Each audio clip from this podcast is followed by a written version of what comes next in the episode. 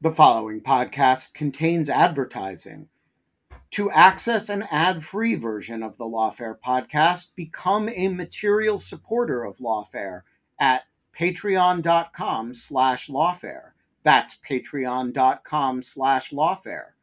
Also, check out Lawfare's other podcast offerings, Rational Security, Chatter, Lawfare No Bull, and The Aftermath.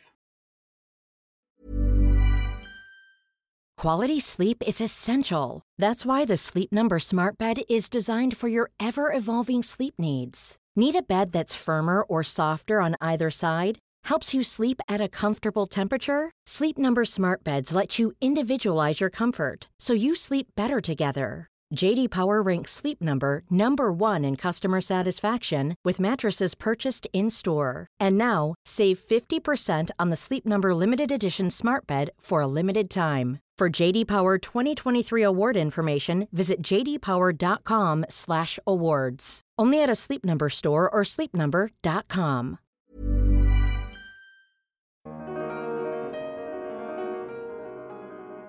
It's nation building.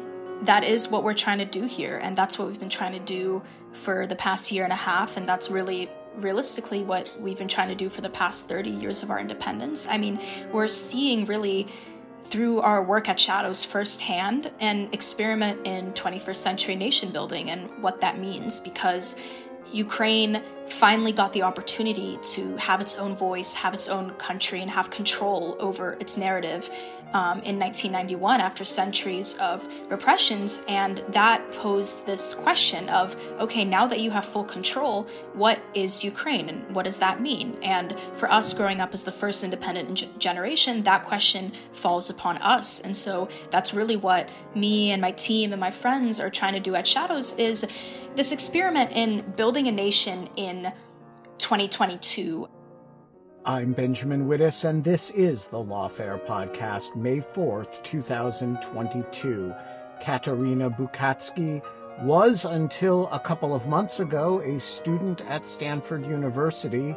For the past couple of years, she has run the Shadows Project, an online forum devoted to preservation of Ukrainian cultural heritage. A couple of months ago, she took a leave to go to Poland where she has been shuttling protective equipment into Ukraine to help museums preserve artifacts. She joined me from Krakow in the virtual jungle studio to talk about the Shadows Project, about preservation of artifacts in the middle of the war in Ukraine, and about what it means to be a Ukrainian nationalist as a young person in 2022. It's the Lawfare Podcast, May 4th, Catarina Buchatskiy on the Shadows Project. So I want to start with who you are and your own story. You are Ukrainian, although one would never know it from listening to you speak in English. You're currently in Poland, is that right? Yeah, I'm currently in Krakow. I've been here for about two months, but I've been going in and out of Ukraine while I've been in Poland. And you are, in your other life, an undergraduate at Stanford. Is that right? yeah, two months ago, I was an undergrad at Stanford studying international relations and international security. Feels like a very long time ago, but if my mom's listening to this, I will be back and I will graduate someday. All right, so let's unpack that uh, very complicated story. How does one go from being a Ukrainian uh, student to being a Stanford undergrad to being in Krakow, going in and out of Ukraine? Well, I guess with these kinds of stories, like with a lot of Ukrainians, my story started in 2014 I was living in Kiev at the time with my family, and in 2013, in November, the Revolution of Dignity started in Kiev. So I was there with my family when that broke out, and we participated in that revolution. And before you go on, what do you mean you participated in that revolution? How old were you, and what was you and your family's role in it? I was, well, actually, I turned 13 during the revolution, celebrated my 13th birthday on the day of the Million Man March, December 1st, 2013. So the night before, overnight, um, there had been students protesting on Maidan for uh, about a week or two at that point, I think, protesting that our president, Viktor Yanukovych, did not sign the agreement with the European Union. And the night before my birthday, December 1st, the riot police of Ukraine went to the square and broke out the broke up the protests and beat the protesters including a lot of women and young students that were there.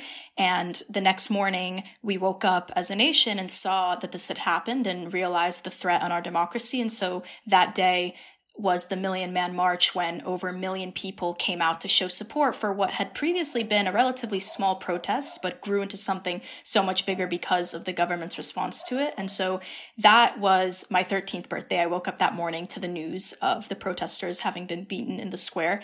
It became a day so much bigger than me, I guess. And that was kind of the day that I realized that I myself was participating in, in, something so much bigger. I mean, it's really hard to have a personal life and when your country is going through something so large. And I think that day forward, like the lines between my personal life and my life as a Ukrainian kind of were forever blurred.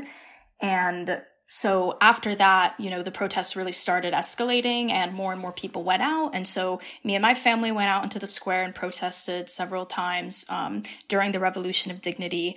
I know my parents were a lot more involved in it than I was because I was only 13 at the time, but I remember making posters and going out into the square. And that was kind of my first involvement in one of our Ukrainian revolutions. And that was, yeah, I was 13 years old at that time. So that's, that's what I was doing.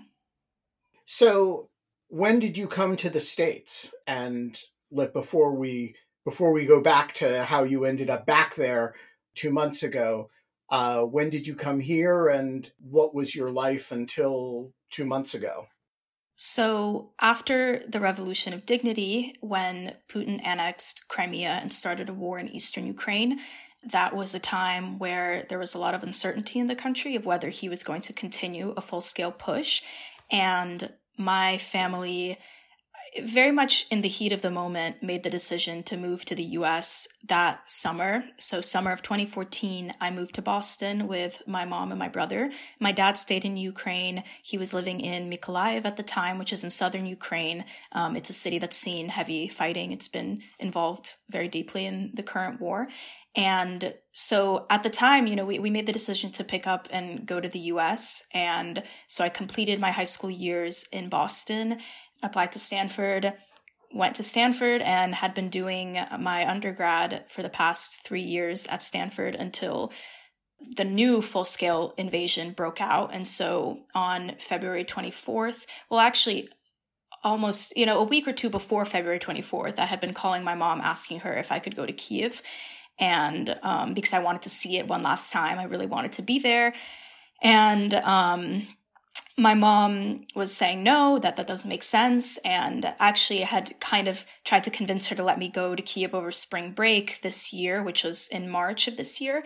And she said, you know, it doesn't doesn't make any sense for you to buy tickets to go to Kiev over spring break. Like if something's going to happen, then you're not going to be able to get your trip anyways, which hmm.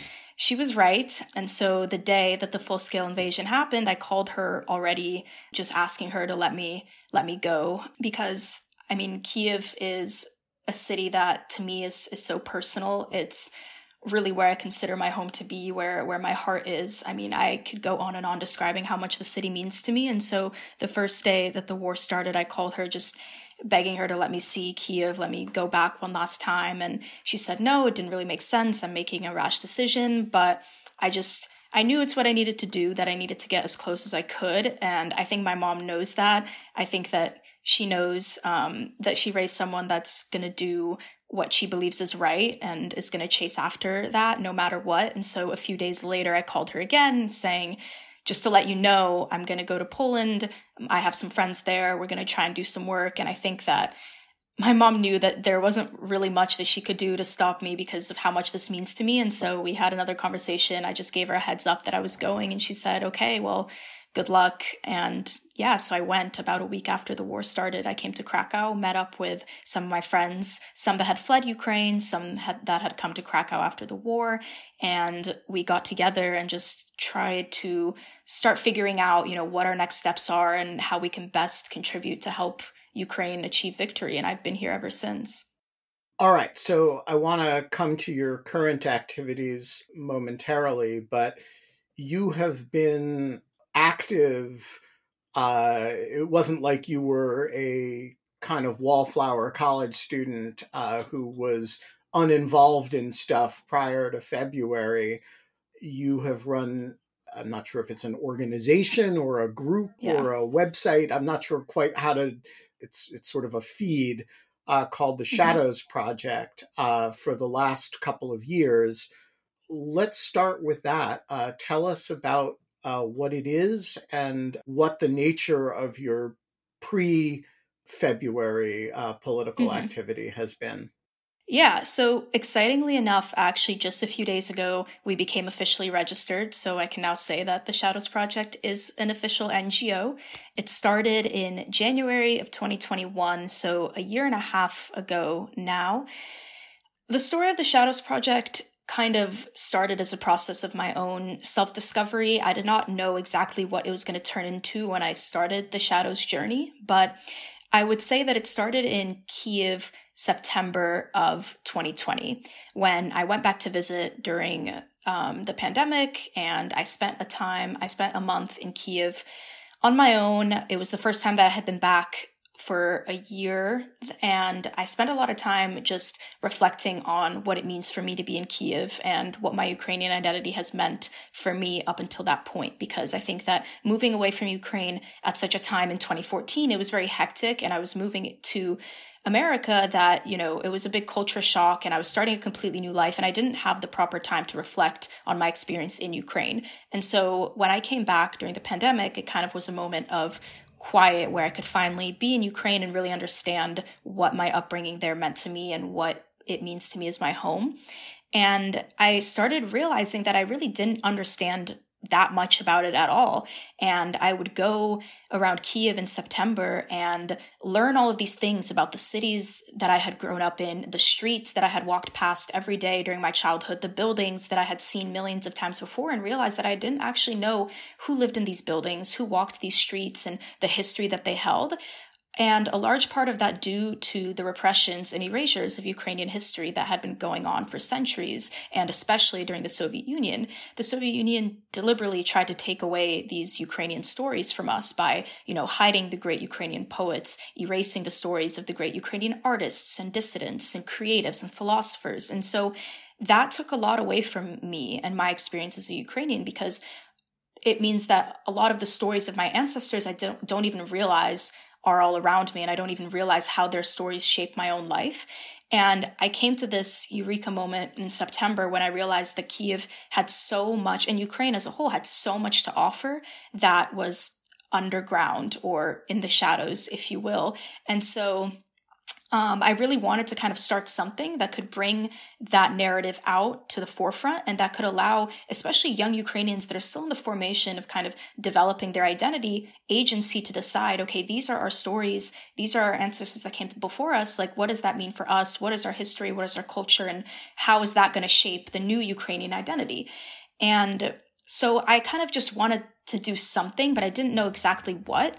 And so I messaged two of my friends that were Ukrainian that I knew were a little bit involved in Ukrainian culture. And I messaged them saying, you know, can we get on a call? I kind of just want to do something. And they said, sure. So I got on a call with them and I said, I have this feeling. I just, I really want to do something to bring Ukrainian historical memory to the forefront and allow us agency and to kind of let us shape our narrative. And even with the most vague idea ever, they really liked it. And they told me that they actually had been feeling a lot of the same things. They said that, you know, they're also in this process of self discovery and trying to figure out what their Ukrainian identity means. And like, they really wanted to be involved in the formation of that as well. And so it really did come at a perfect time. And I think it validated this idea that we, as the first generation of Ukrainians growing up in an independent Ukraine, really need to cement what our identity means. And a lot of us Ukrainians, the new independent generation are just starting to turn into adults. You know, I just turned 21 and all of my friends as well. And so we're just trying to understand that, which is why I think for most people that I reached out to when starting the Shadows Project, they were very much in that same place in their lives of self discovery and self reflection of their Ukrainian identity, which is why I think it flourished so quickly. And we built up a team so quick because a lot of people were really looking for a place to unravel those narratives. And so in January of 2021, we kind of launched it officially as a Ukrainian cultural community that does research on Ukrainian history, culture, and makes it relevant and modern and makes it contemporary for young Ukrainians that we can kind of continue this cultural continuity because what Russian imperialism has tried to do for centuries is disrupt the cultural continuity of Ukraine. You know, they want you to believe that Ukraine didn't exist, that it was a part of the Russian Empire, and then it was a part of the Soviet Union. They don't want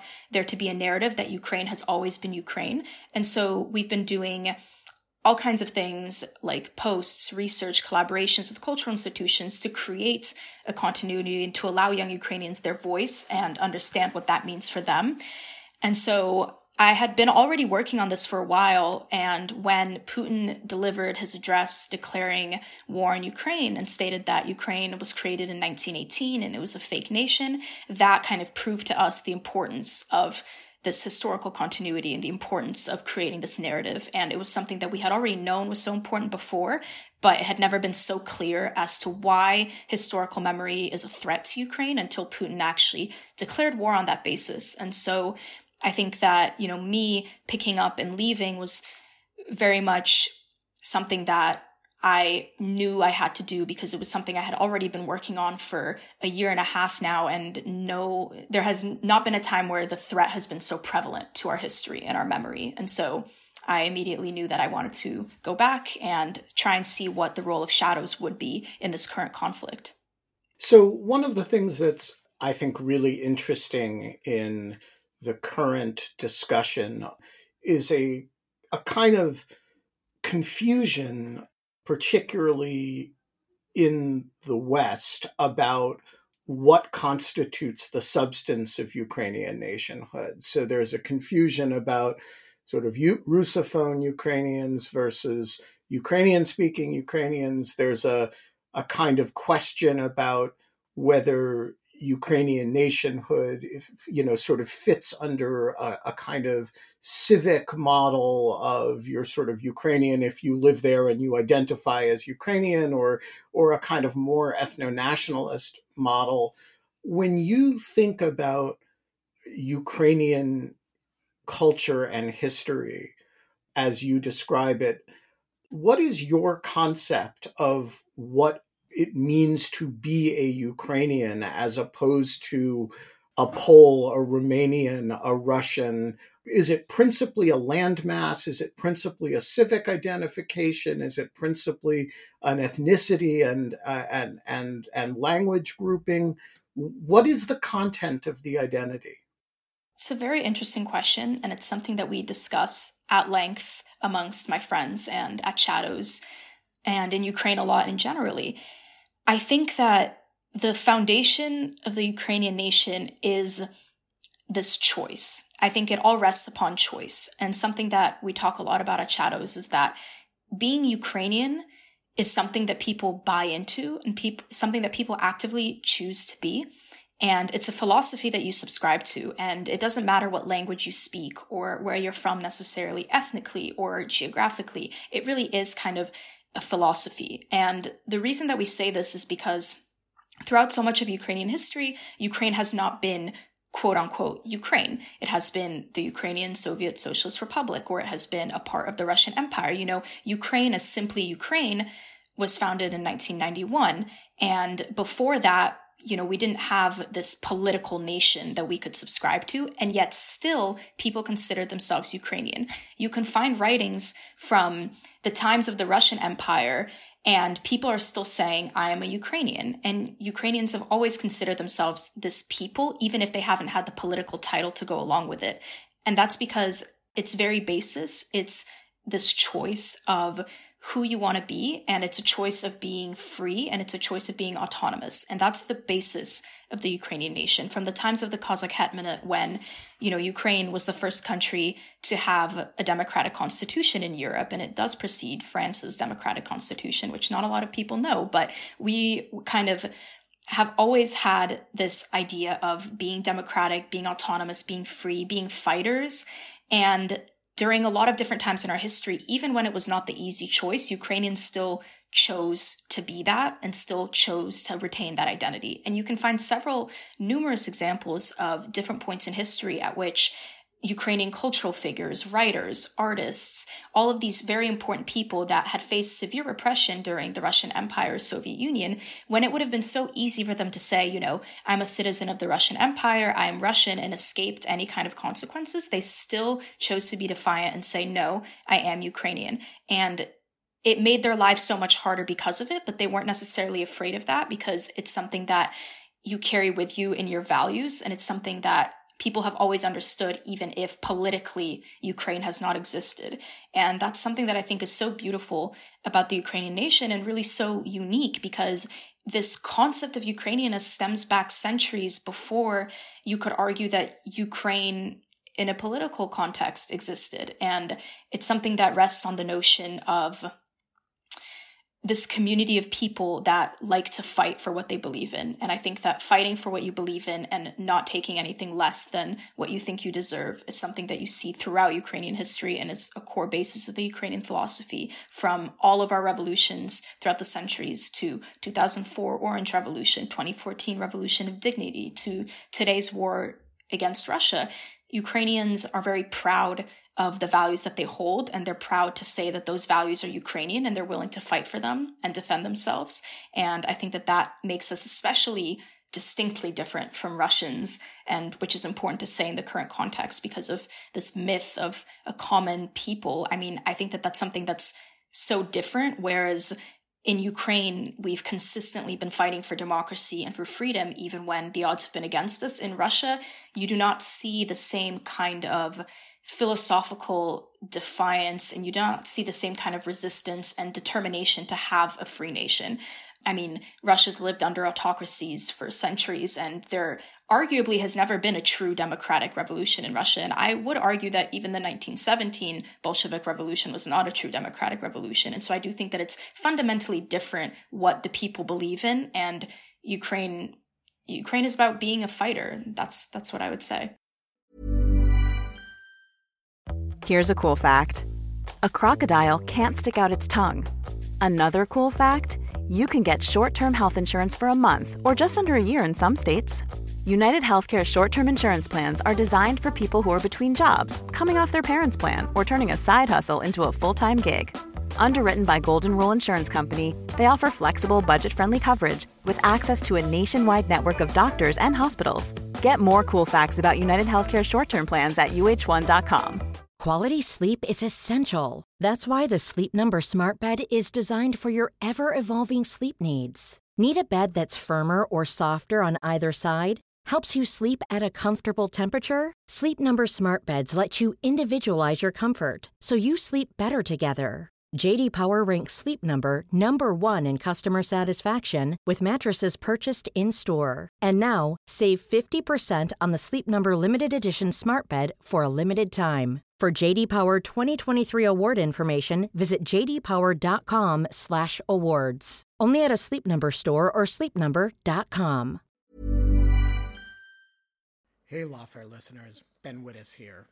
Want to tell you about the first time I got a report from the folks at Delete Me. It was shortly after I started using the service back in 2022 and they sent me their first privacy report. I have since gotten eight others, and it contained some shocking information. They had removed my data from 56 separate data brokers, that this had included 133 separate records, including 621 individual pieces of personal information. Uh, the data broker with the most information about me was a company I'd never heard of called People by Name. And here's the thing since then, every couple of months, I've gotten another privacy report from Delete Me. and it always contains more information that they have removed from the data brokers about me. In the second report, they informed me they had removed my stuff from 41 data brokers and that the one with the most information about me was called HLEC. I have no idea what HLEC is. So the other day, I got my latest report, and it includes 15 more data brokers with my personal information, 113 pieces of personally identifiable information. Big culprit this time is something called My Life. Well, I want to tell you that they don't have my life anymore. And that is why I recommend Delete Me. As this little anecdote shows, there's a lot of my data out there, and these companies keep acquiring it and making it available to anybody who can pay. And I have uh, slept a little bit more easily ever since I found a, a, solution to this problem. And I want to stress, as I do every time, that I started using this before Delete Me started advertising with Lawfare. Delete Me finds and removes any personal information you don't want online and it makes sure it stays off. And that's the point of this little story that, you know, they keep coming back. You can get it removed once, but they'll put it back and then Delete Me comes and takes it off again. It's a subscription service that removes your personal information from the largest people search databases on the web and in the process helps prevent potential identity theft, doxing, and phishing scams. Delete Me sends you regular personalized privacy reports, just like the ones I've been describing, showing what info they found where, where they found it, and what they removed. And critically, as this story reflects, it isn't just a one time service. It's always working for you, constantly monitoring and removing the personal information you don't want on the internet. It does all the hard work of wiping you and your family's personal information off the web. Data brokers hate Delete Me, which is why I like it. Your profile is no longer theirs to sell. So take control of your data and keep your private life private by signing up for Delete Me, now at a special discount for our listeners. Today, get 20% off your Delete Me plan when you go to joindeleteme.com slash lawfare20 and use promo code lawfare20 at checkout. The only way to get 20% off is to go to joindeleteme.com slash lawfare20 and enter code lawfare20 at checkout. That's joindeleteme.com slash lawfare20, code lawfare20.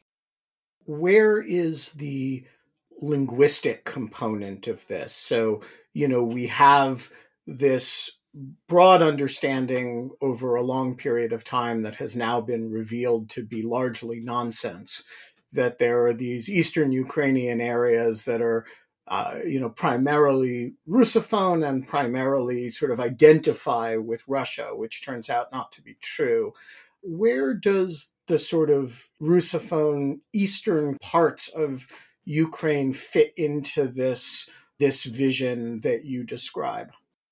Well, first, when when thinking about the Russian-speaking people of Ukraine, you have to remember that this is not necessarily something that they do by choice. I mean, the Russification of Ukraine is a process that's been happening since the Valuev Circular in, you know, the times of the Russian Empire when the Russian authorities forcefully ensured that Ukrainians could not speak their own language. And so this is due to centuries of colonialism that we see so many Russian speaking Ukrainians today. It's not something that is a choice that Russian speaking Ukrainians are buying into the Russian nation, that it's, you know, their political defiance against Ukraine. It, I mean, I come from a Russian speaking family. So my family's from Odessa in southern Ukraine. It's one of the most Russian cities in Ukraine, quote unquote, because it was founded by Catherine the Great and it was a very big city in the Russian Empire, so very Russified.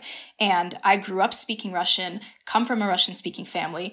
First of all, I have never felt that that affected my identity, nor have I ever felt discriminated against if anyone still thinks that that narrative even exists. I mean, discrimination against Russian speaking Ukrainians. But I, I think that, you know, the Russian speaking Ukrainians are a critical part of our nation and they do reflect a lot of our nation's history. And I don't think that in Ukraine there's any kind of sentiment that a Russian speaking Ukrainian does not belong here. I think it's all about I think it's all about what the Russian speaking Ukrainians are willing to contribute to the development of the Ukrainian nation. Now, if a Russian speaking, I, I have had experiences with Russian speaking Ukrainians that, you know, are very patriotic and are willing to contribute to the development of Ukraine and its identity and are still Russian speaking. I think that the relationship with Russophone Ukrainians and Ukrainian speaking Ukrainians is complicated and tense and has has been complicated for a lot of our history. But at the same time, you know, the reason that there are so many Russian speaking Ukrainians is because of centuries of colonialism and deliberate erasure of the Ukrainian language. And it's not a reflection of the Russian speaking Ukrainians necessarily identifying with the with the Russian state. I think that it's a language that has been forced upon us and is now something that we're comfortable in because of that and in no way kind of delineates your allegiances to one state or another. And in fact, I mean, in fact, when I'm here in Krakow and I hear someone speaking Russian, like when I hear people speaking Russian, my first assumption is that they're from Ukraine. I mean, it, it's it's not something that we associate with the Russian state, and to me, it's something that is a part of our history, and it's an unfortunate part of our history, but it's there. And so I I think that now more than ever before, we're seeing that this whole concept of Russian speaking Ukrainians being against Ukrainian speaking Ukrainians and the East versus West divide. I mean, that is primarily a myth perpetuated by the Russians to try and justify their control over Eastern Ukraine. And we're seeing more than ever that beyond language, what binds Ukrainians together is not that, but it's our philosophy and our values and our desire for freedom. And you see people, you know, our frontline defenders that are giving their absolute most to defend our country are speaking amongst themselves in Russian. And that tells you everything you need to know about whether Russian speaking Ukrainians have any sort of allegiances. So you see the Russian language not as a cultural or political identification, but as just kind of a lingua franca uh, of the region and as a residue of Russian colonialism, and it no more suggests uh, cultural or or political allegiance to the Russian state than, say, the fact that Quebecois uh, Canadians speak French uh, suggests, uh, or or for that matter, Anglo Canadians speak English suggests allegiance to either France or the UK uh, on the part of Canadians. So, I I would say yes, but with the caveat that I, I do think that the Ukrainian language being the primary language of communication and being the primary language of the country is something incredibly important. And so while I, I wouldn't necessarily say that, you know, if you are a Russian speaking Ukrainian, you have allegiances to the Russian state and it's a political choice or anything like that at that time, because I, I want to be understanding that a lot of Ukrainians, due to Russian colonialism, have not had the opportunity to learn the Ukrainian language and to be as fluent in it as someone from Lviv might be. And so, of course, it's something that you have to be understanding for. At the same time, though, saying that, with that in mind, I do think that that Russian speaking Ukrainians ought to kind of consider the connotations of using the Ukrainian language. And I think that moving forward, it's going to be incredibly important for our nation to have Ukrainian be the once and for all the language of our nation, which is why, for me personally, a few years ago, I made the choice to switch over to Ukrainian and start learning Ukrainian, even though I consider myself a strong Ukrainian nationalist being a Russian speaker, I did think that it was incredibly important for the future of our nation and for the political context to speak Ukrainian. So I do still think that it's important for people to make the switch because it's going to be it's going to be a pillar of our nation building moving forward to have our own language and to separate and sever all ties that we may have with Russia though of course, this is a process that is going to take a few generations to really filter out all of the linguistic imperialism that we we faced. But as it stands, no. I mean, a lot of my friends and I communicate amongst ourselves in Russian, though a lot of us are trying to make the switch, and it still exists. I mean, families, especially older generations, are still primarily Russian speaking and will still put their lives on the line for Ukraine. So I do think that I think that people outside of Ukraine, and especially people in Russia, politicize the Ukrainian language issue a lot more than Ukrainians themselves actually do. I mean, in my experience, I've been able to talk to people, that, and I'm doing work in government and doing important work on the cultural front, and we've been able to communicate in Russian, and we've not had any kind of judgments uh, passed upon that. I think that it's more politicized outside of Ukraine than inside. So, talk to me about the activities of the Shadows Project. You described setting it up, but as a uh, as a day to day matter, what does it do? Day to day can look very very different. Our primary platform right now is our Instagram, where we put out posts that try and shed light on different aspects of the Ukrainian experience, whether that's cultural, historical, political, and especially parts of Ukrainian culture that people have not had access to before because of repressions. So, and where where can people find it on Instagram?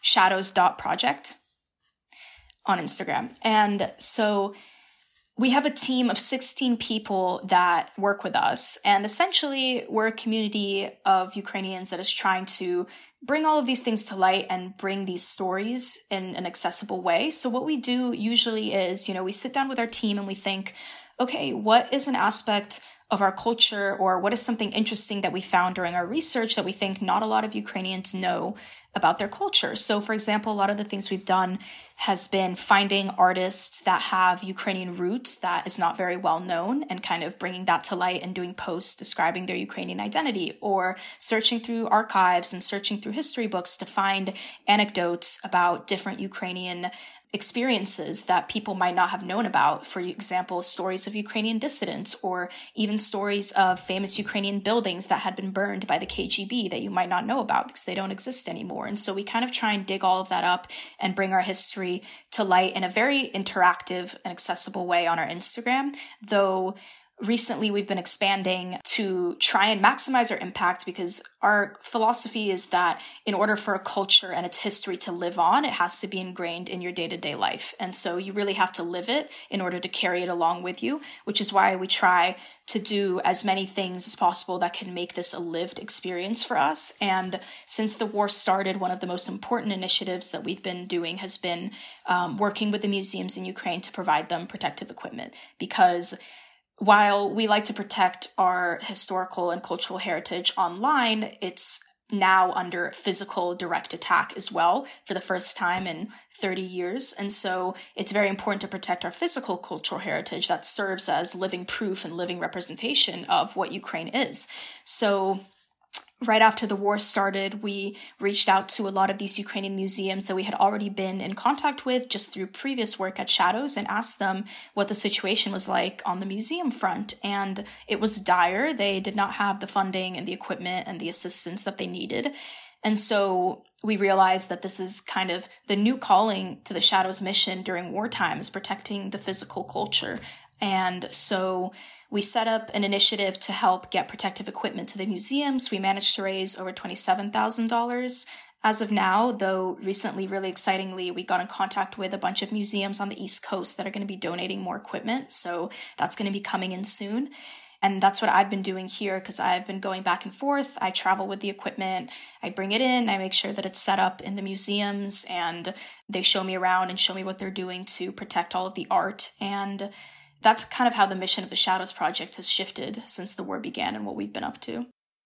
All right, so let's uh, let's unpack that. First of all, mm-hmm. what kind of equipment does a museum need to protect stuff in the event of you know rocket attacks? I mean, some of the cities have been completely destroyed. What sort of equipment saves what sort of cultural uh, heritage in the face of that kind of onslaught. Unfortunately, at the end of the day, as much as we can do to minimize the damage, if a rocket hits a museum, that work is going up in flames and there's nothing much we can do about it. And so that is the unfortunate reality that this is all trying to minimize the damage, but really at the end of the day, you can't really 100% guarantee the protection to these artifacts unless you evacuate them, which is increasingly difficult. But what we are trying to do to minimize any collateral damage is bring in fireproof armored cabinets and several other kind of protective equipment that you can wrap things in a lot of bubble wrap, a lot of cardboard, a lot of fireproof blankets and fireproof kind of cloths that you can wrap paintings in and things like that. And the armored cabinets are a big one. So we brought in 13 large armored cabinets for people to lock things in and they're fireproof. So hypothetically, if the building goes up in flames, those armored cabinets should stay safe. And um, we've also been bringing in a lot of electricity generators because you can't really just take art off the walls and put it in a bunker because in order to really preserve the art, I mean, some of these documents would just dissipate into dust if they even saw a speck of light. And so you really have to make sure that the temperature controls are correct, the humidity controls, and all of these things. And so electricity generators are really important to keep the conditions safe and so the art doesn't deteriorate. Um, so we've been bringing that in and cabinets and all kinds of other kind of secondary cardboard, bubble wrap, tape, anything that you can kind of wrap things in. So I understand pretty intuitively how you get stuff to Lviv, how you get stuff to Kiev, or even to Odessa. But it seems like a much more difficult and dangerous project if you're talking about Kharkiv or, or much less if you're talking about Mariupol. So, what is the range of museums and the geographic range of, of institutions that you're dealing with here? And how, as a realistic matter, how confined are you to the, uh, the western part of the country? As of now, we're pretty confined um, to the western part of the country just because people aren't even able to get humanitarian aid into some of these cities, it's going to be much harder to just get, you know, museum aid in. And the museums we've been working with so far have been in Lviv, in Kiev, and Odessa. And so we have been working with those major cities and trying to get stuff through them. And we haven't had any problems getting into the West so far. It's been very smooth riding. But as we get more and more museums involved and get more funds, we're obviously going to be looking to other hotspots because those are the priorities right now. Though I don't know, to be honest, how realistic that's going to be, and I have no idea how we're going to execute that. And unfortunately, a lot of the things that we've been seeing coming out of the occupied territories is that the Russian occupants are actually removing the art from the museums and evacuating it towards Russia. So, something that we saw earlier this week was that thousands of artifacts from the museum in Mariupol had been evacuated into occupied territory. Evacuated is a very generous word for stolen. stolen yeah yeah and so they were they were stolen um, by the russian occupants and taken into occupied territory of Donetsk and I don't know where they went from there but it just goes to show again that this this is something that the Russians are thinking about. And a lot of people ask me, you know, why why should you care about museums and why should you care about culture? And I said, well, because they do. And so if they care about it, then that's something that we need to care about as well. If they care about it enough that in occupied Mariupol, they're going to spend time and energy and resources stealing thousands of artifacts, that means that it's important enough for us to care to protect it. And so, yeah, I have no idea how we're going to get to those hotspots, but hopefully we'll find a way. And just to be clear, I mean, uh, you're this may be a, a, a, more of a question for the Anne Applebaums and Timothy Snyders of the world, but why does Vladimir Putin care about stealing Ukrainian cultural artifacts? He cares about stealing Ukrainian cultural artifacts because each cultural artifact that exists in Ukraine that is living proof of our unique, our historical, our distinct culture is a challenge to the narrative that he's trying to build. I mean, he's trying to build this historical narrative that Ukraine is inseparable from Russia, that we're brotherly nations, that, you know, historically we've always walked arm in arm. And we have these artifacts and this art that is just proof that that's not true.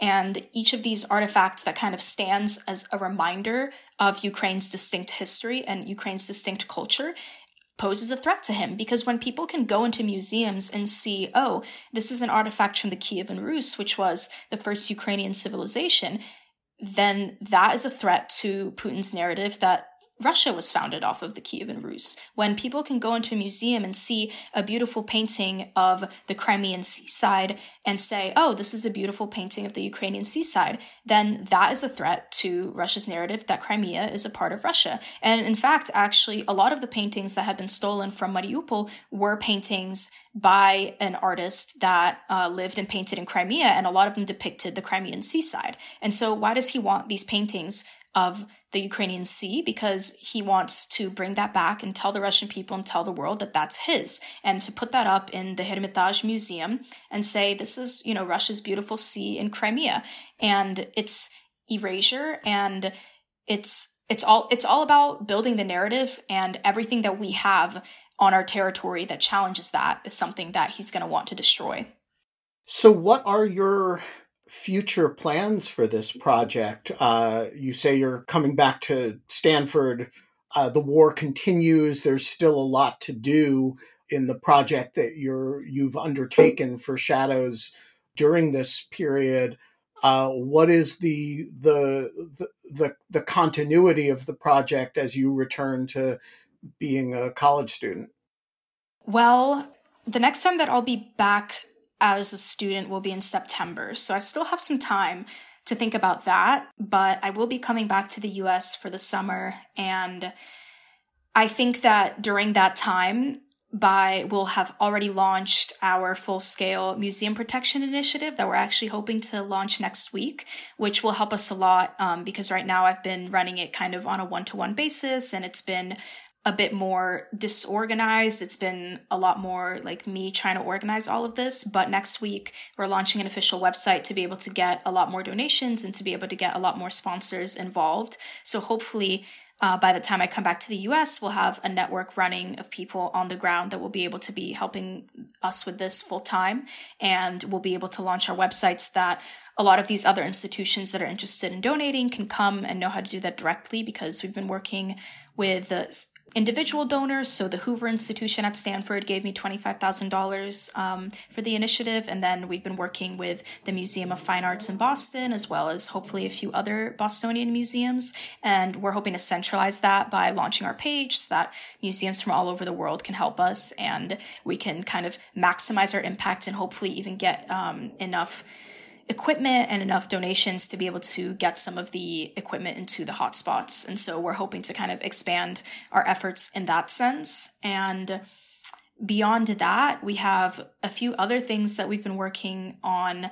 We have been working on collecting testimonies from Ukrainians, both in Ukraine and that have fled, and hoping to compile that into kind of a little archive and database to be able to tell our stories because of course, Shadows Project was based on this foundation of, you know, Ukraine being able to tell its own narrative, and that's more important than ever. So simultaneously, we've been working on collecting testimonies from people in Ukraine going through the war, and hopefully we'll be able to publish that for people to read firsthand experiences of what it's like. And uh, I'll just keep trying to do what I'm doing, and I don't know how I'm going to juggle that with school, but that's a problem for September. So, where will this website be? By the time people hear this, it will probably have launched.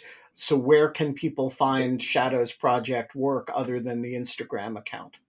So, the website is saveua.art.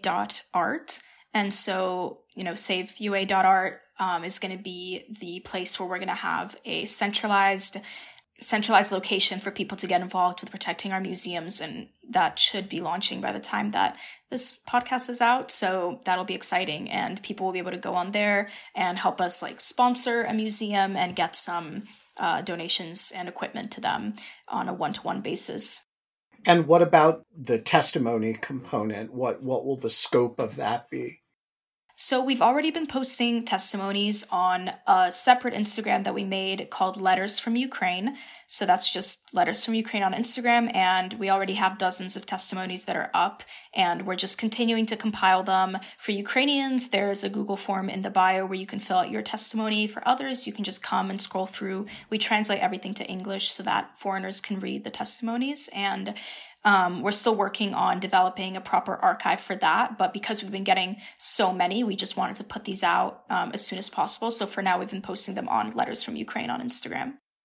So, bringing it all together, what's the unifying theme of this work? Is it fundamentally about cultural preservation? Is it fundamentally about creating a Ukrainian narrative of Ukraine's own history? Is it fundamentally a nationalist exercise? If you had to explain what the unifying theme of all of your work is, what is it? It's nation building that is what we're trying to do here. And that's what we've been trying to do for the past year and a half. And that's really realistically what we've been trying to do for the past 30 years of our independence. I mean, we're seeing really through our work at Shadows firsthand and experiment in 21st century nation building and what that means because Ukraine finally got the opportunity to have its own voice, have its own country, and have control over its narrative um, in 1991 after centuries of repressions. And that posed this question of, okay, now that you have full control, what is Ukraine and what does that mean? And for us growing up as the first independent generation, that question falls upon us. And so that's really what me and my team and my friends are trying to do at Shadows is this experiment in building a nation in 2022, I guess now, and understanding what a nation is composed of, whether that means the language you speak, or whether that means your cultural figures, or the art you have, or the music you put out, or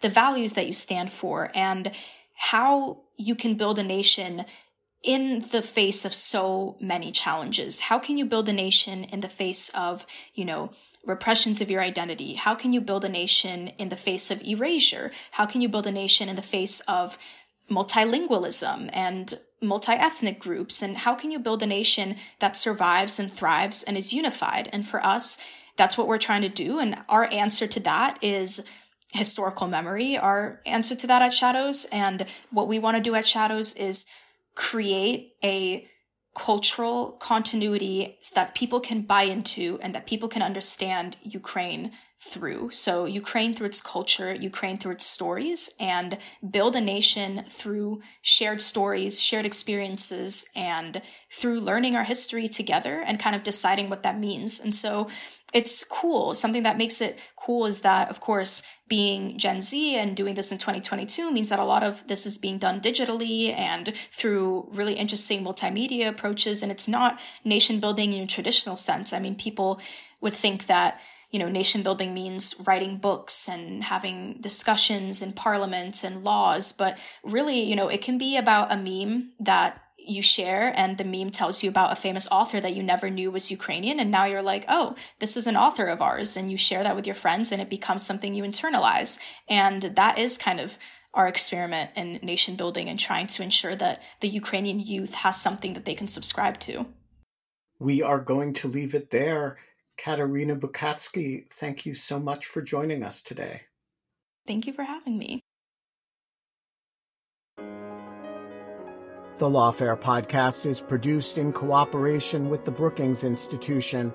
Our audio engineer this episode was me. I recorded it myself. You, however, can do your part to promote the Lawfare podcast. Share us on all the social media Leave us a rating or review wherever you found us. The Lawfare podcast is edited by the one, the only Jen Patja Howell. Our music is performed by Sophia Yan, whom I just picked up near Dulles Airport and with whom I'm going to have dinner this evening. And as always, thanks for listening.